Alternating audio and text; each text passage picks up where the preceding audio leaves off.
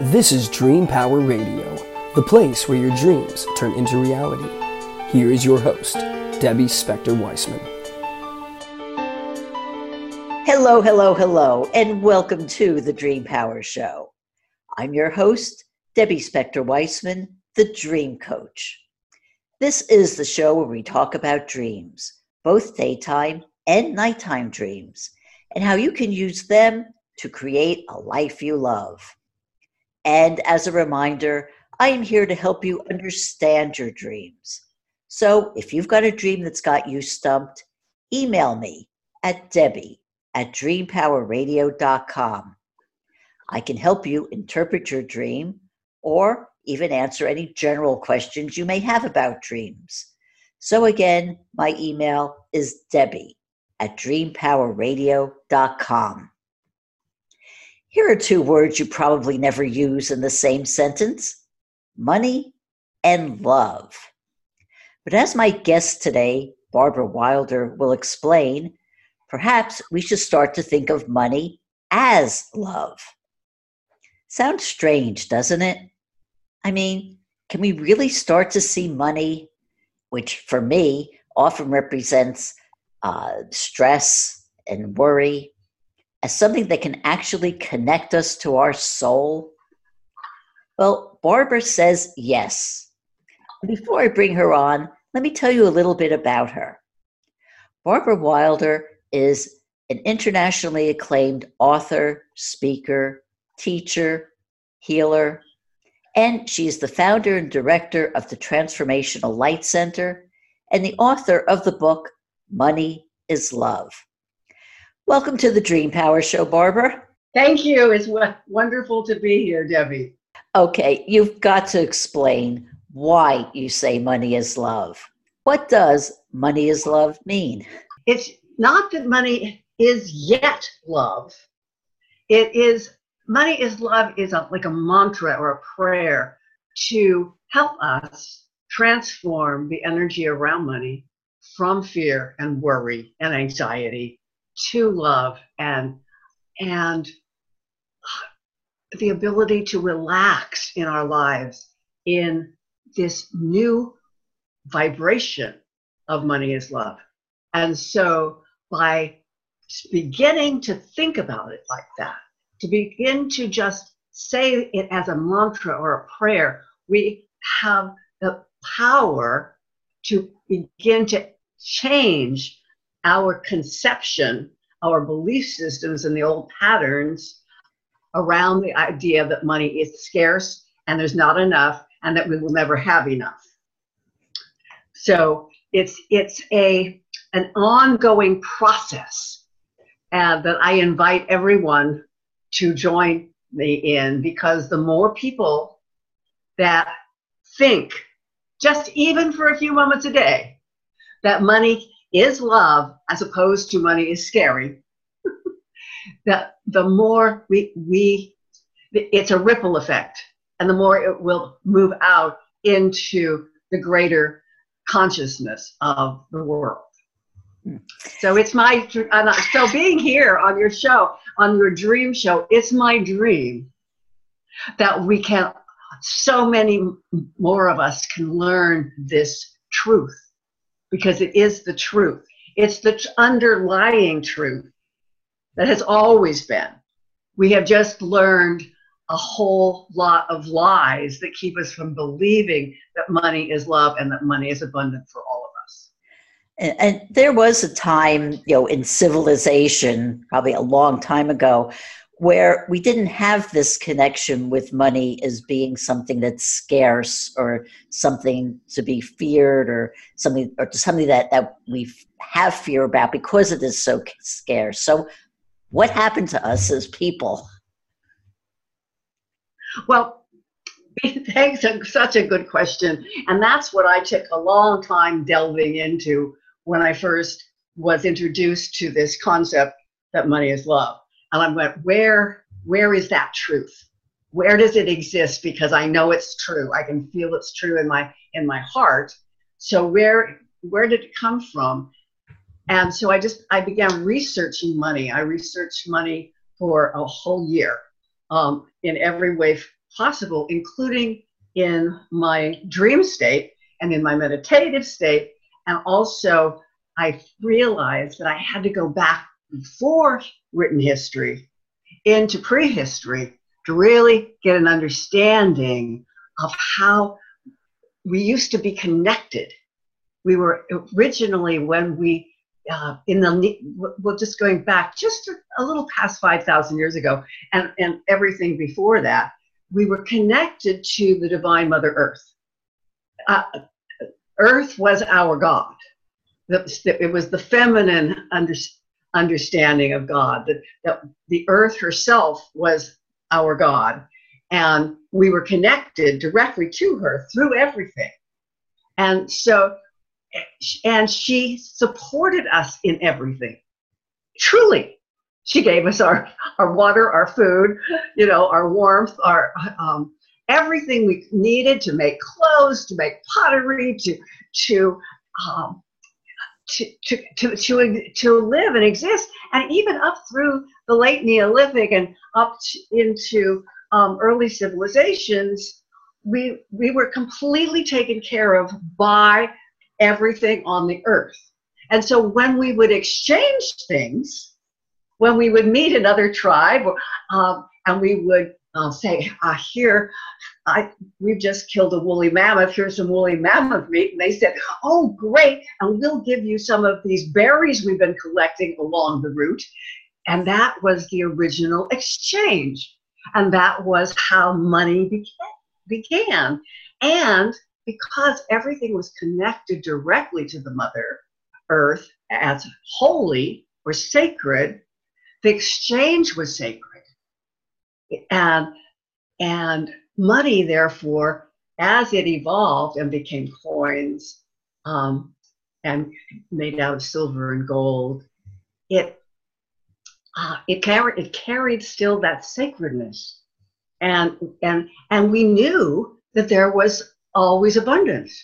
We knew that there was enough for everybody, because when you're on this great big earth and you're living from the earth, you know that. You have to know that, or you can't survive. But when we made this change, and this was a change that happened in our consciousness, in our brains. It was a brain shift, a literal neurological brain shift. We moved into abstract thought.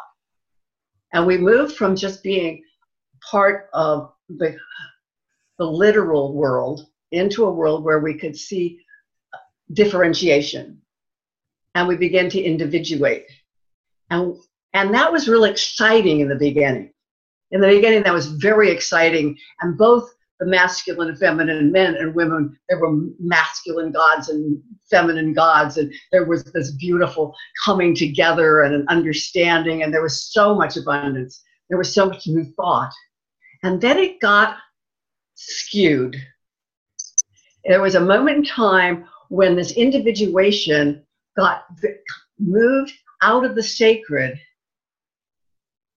and we began to stand up at, or not all of us, just some of us stood up in front of the tribe and said, or in front of the city state and said, we're better than the rest of you and we're going to take your stuff. And we started to have war, and we started to try to make ourselves better by having more stuff. We changed this idea in our brains from understanding that there was enough for all of us to there's only enough for some of us, so that there could be power over others. And that's where we've been stuck for about 5,000 years. But, you know, when you're talking about, you know, money and love, you know, the thing that came to mind when I was thinking about it was the old Bible saying, the love of money is the root of all evil. So how does your concept of money, love tie into that? Well, first of all, the actual translation has been, you know, things get skewed all along the route. The actual original translation was the lust after money is the root of all evil, which is very different than the love of money. It's lust is not in balance. Love is a whole different vibration than lust, right? So what happened as I think about these kind of things all the time, but just the other day I was thinking about Jesus in the temple and how he went into the temple and he got really mad and he threw the money changers out of the temple and he tossed everything around and he was really mad. And then supposedly he said, "Render unto God what is God's and unto Caesar what is Caesar," which split money away from the divine. But up until that time, money was still, in many people, there was still the understanding for many people that the money, there was still some sacredness in the money. But by this time also, there was all these crooks. If they had moved into the temple where money used to be brought in onto the altar, now it was outside of the temple, and people, and they were doing money changing, which was ripping everybody off. And that's what Jesus got mad at. He didn't get mad at sacred money. He got mad at the people, at the criminals, at the all those who were taking advantage of people and taking their money. But it always gets skewed away because money was originally part of the sacred, and the sacred was feminine. To let it remain in that feminine place of nurture and care, it undermined the patriarchal structure. It had to be disconnected. It had to be. Okay, well, talking about money itself and that, you know, the symbols we use for money, whether it's paper money or checks or credit cards or, you know, virtual money, whatever we have today. So here I have a dollar bill, American dollar bill in my hand. And, you know, here on the front, we've got, you know, good old George Washington. And on the back, we've got, you know, symbol of the, you know, American eagle. And then we have the symbol of an eye over a pyramid. Why do you think the people who came up with this money put this on our money? Well, that's just a wonderful question. First of all, during this changeover from money being barter to money being coins, then to keep us connected back in this history again, one side of the coin would be impressed with a picture of like the chief or the king, and the other side would be impressed with a god or a goddess. And money was like the connection between the spiritual and the here now world. And so when the dollar bill changed to having these images on the back, happened during the Depression, the Great Depression in the United States. Franklin Delano Roosevelt knew about this old ancient way of money being connected to the sacred, and he came up with this idea. And he put, so that if you actually fold the bill in half, you will see that on one side you see the eagle, and on the other side you see the pyramid with the eye above it, which is the eye of Horus, which is the all-seeing eye of God. And it was so that it actually is still, as we just in our money. This doesn't exist in any of the other, in the euro or in most of the other monies that I've looked at and held in my life.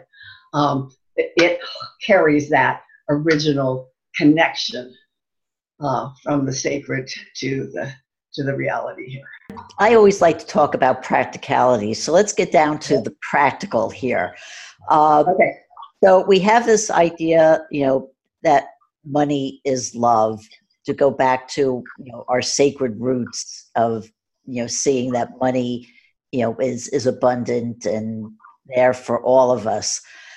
How do we shift ourselves away from what I think I would say most people have, you know, the self-limiting beliefs about money, that it's scarce, that it's something to worry about, that we have to wonder, is this going to be, you know, the only place I can get money? If I buy something, is that going to diminish my money, and am I going to get something to replenish it? How do we get away from those mindsets? That is the great challenge of our generation. So that money is love is part of the entire shifting of consciousness for humanity. And the basis for everything, for this shift for humanity, is finding the love and trust within ourselves. And everybody kind of thinks that's a brand new idea, I've noticed. But in truth, that's another one of those ancient things. As we first individuated and changed, got that abstract thinking, all the great philosophers believed that loving the self was the highest place that you could be, because that was connecting you directly to God, because the self is God.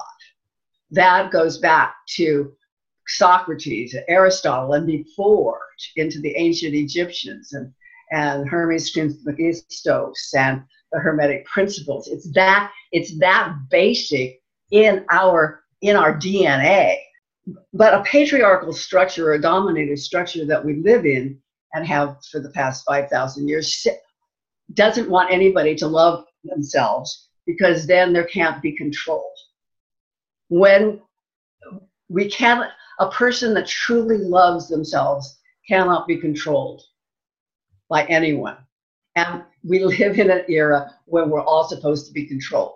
And that's why we live in fear that there's not enough, because that's part of the control. So it has to start within us.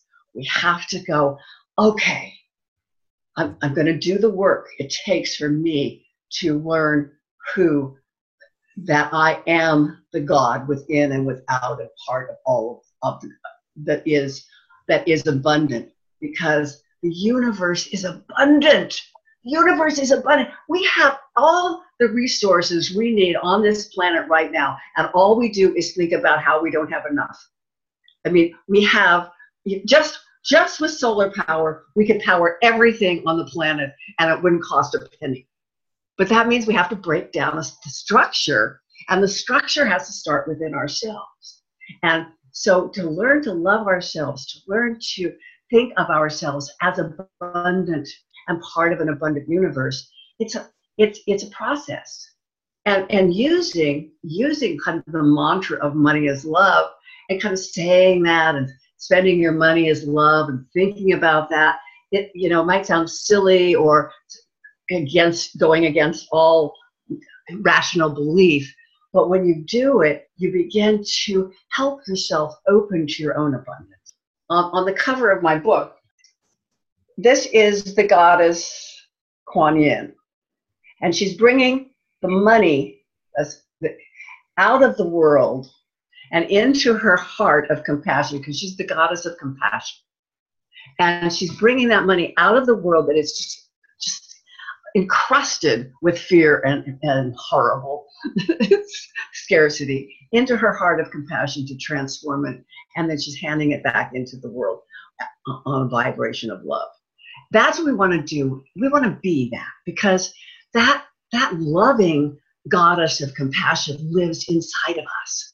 So I carry, like you do, and like all of us do, that loving, nurturing part of humanity within us. And it doesn't matter if you're a man or a woman, we all carry that within us. So to kind of snuggle down with that part, that we're part of this greater universe, and that we have the power, but it's the power of love and not the power of fear, that we can shift this. But it's an ongoing process. It is. And I want to dive deeper into this with you, but we have to take a break here. We are talking with Barbara Wilder about the concept money is love on the Dream Power Show. We'll be right back.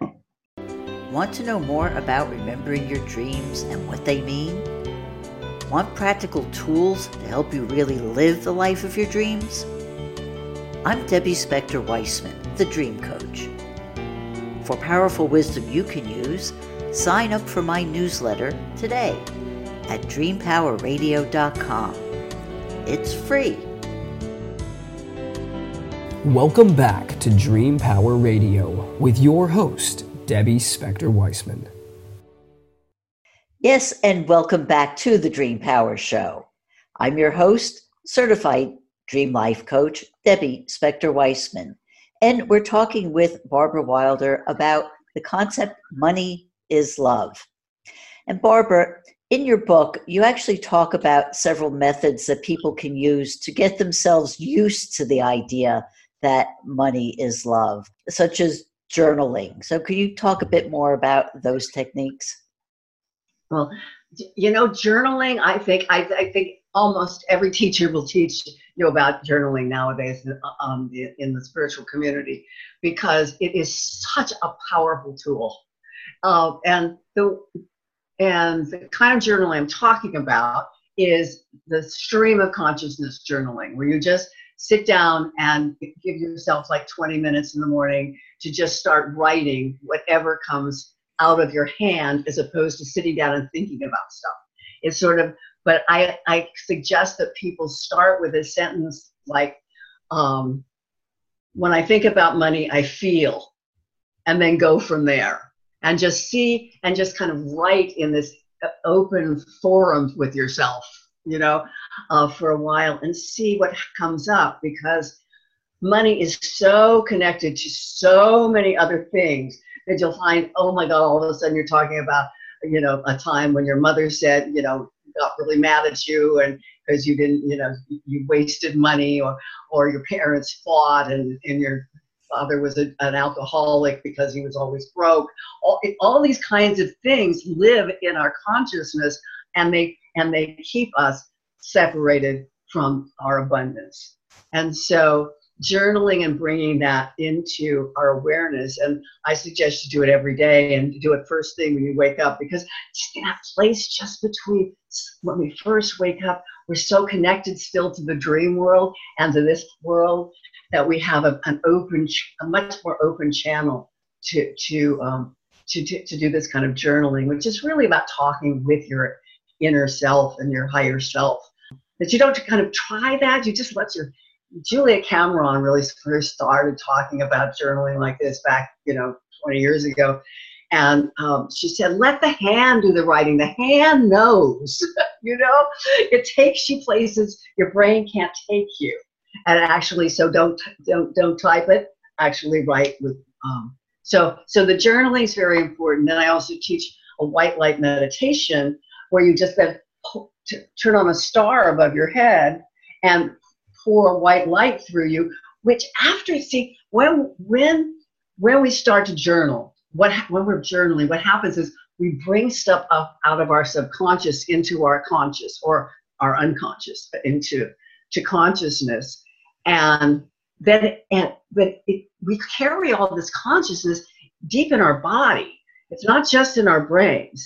It's all of our, lots of our traumas and pains and belief systems are stuck in our cellular level. So if you pour light through, you know, metaphysical light through your body, after you journal and bring up these fears about money and these, you start washing it out your feet and your hands, so that you actually make some progress. So that the places you open up and clear get filled with light.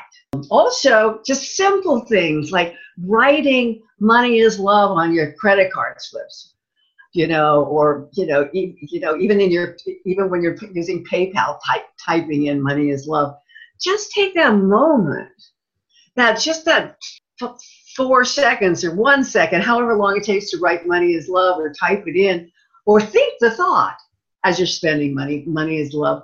You're opening a space where fear usually lives, and you're filling that space with money is love. So there's, it's like brainwashing, but it's the good brainwashing with love. Exactly. There's also, like, you know,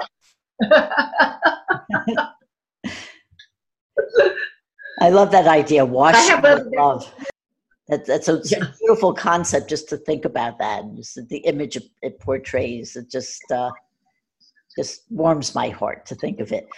You also talk about a In your book, you also talk about a technique that you use called shringing. Could you go into that? What is shringing? You know, I learned this from a wonderful teacher in South Africa named Leslie Thurston. Shringing is actually saying a mantra on mala beads. Mala beads are like a Buddhist or Hindu prayer beads, like a rosary, and they have 108 beads. And there's it's a thing where you count the bead, each bead you say a prayer on, and you just do that all the way around the beads. That's just holding and touching the bead. And shringing is the mantra is very short. It's only one word. If the word is shring, just shring. And it's a Hindu word that calls in Lakshmi, and Lakshmi is the goddess of abundance in the Hindu religion. And Shri, which it comes from, was the original Hindu goddess of all. She was the mother god that was the goddess of all that there was. So that again takes us way back into that time when we're connected to the sacred mother and, you know, earth. And so what you do is you just saying that word 108 times, and you sort of sing it a little. So I just go shring, shring, shring on each bead once. And what that does is, it's because sound is an incredible way of shifting consciousness. The sound, the vibration goes into your body and opens you up to really invite abundance into your life. And when you're really stuck, when you're having a really hard time and you don't know where the money's going to come from, and if you just shring 4 or 5 times a day, 6 times a day, when I first learned it, when I first learned that, we had just gone bankrupt and we were just in a bad state. We'd left Los Angeles and we moved to Boulder, and I was following my guides and everything, and it didn't seem like it was working out. Of course it was, because of the bigger picture, but I was, and we got this, I heard this tape and I started to shring, and I would shring like 3 and 4 times, 5 times, 6 times a day. And within like 3 weeks, all of a sudden I got a teaching job and my husband got a job and everything came to be. And so I went, this is great. So I've been using that ever since. so that's what shringing is. Oh, wonderful. Barbara, you know, I can't believe there's so much more I want to ask you about this and to go into some more detail, but we are just about almost out of time. So the one thing I do want to ask you as the last question is, how can people find out more about this and about you and about what you have to offer? Oh, well, thank you. Yes, well, I have my website, which is www.barbarawilder.com. Very simple, barbarawilder.com. And you can reach me at barbara@barbarawilder.com, and just email me. I'm not giving any classes right now. I'm preparing to get ready, but probably not for a few months because I'm completely restructuring all my work.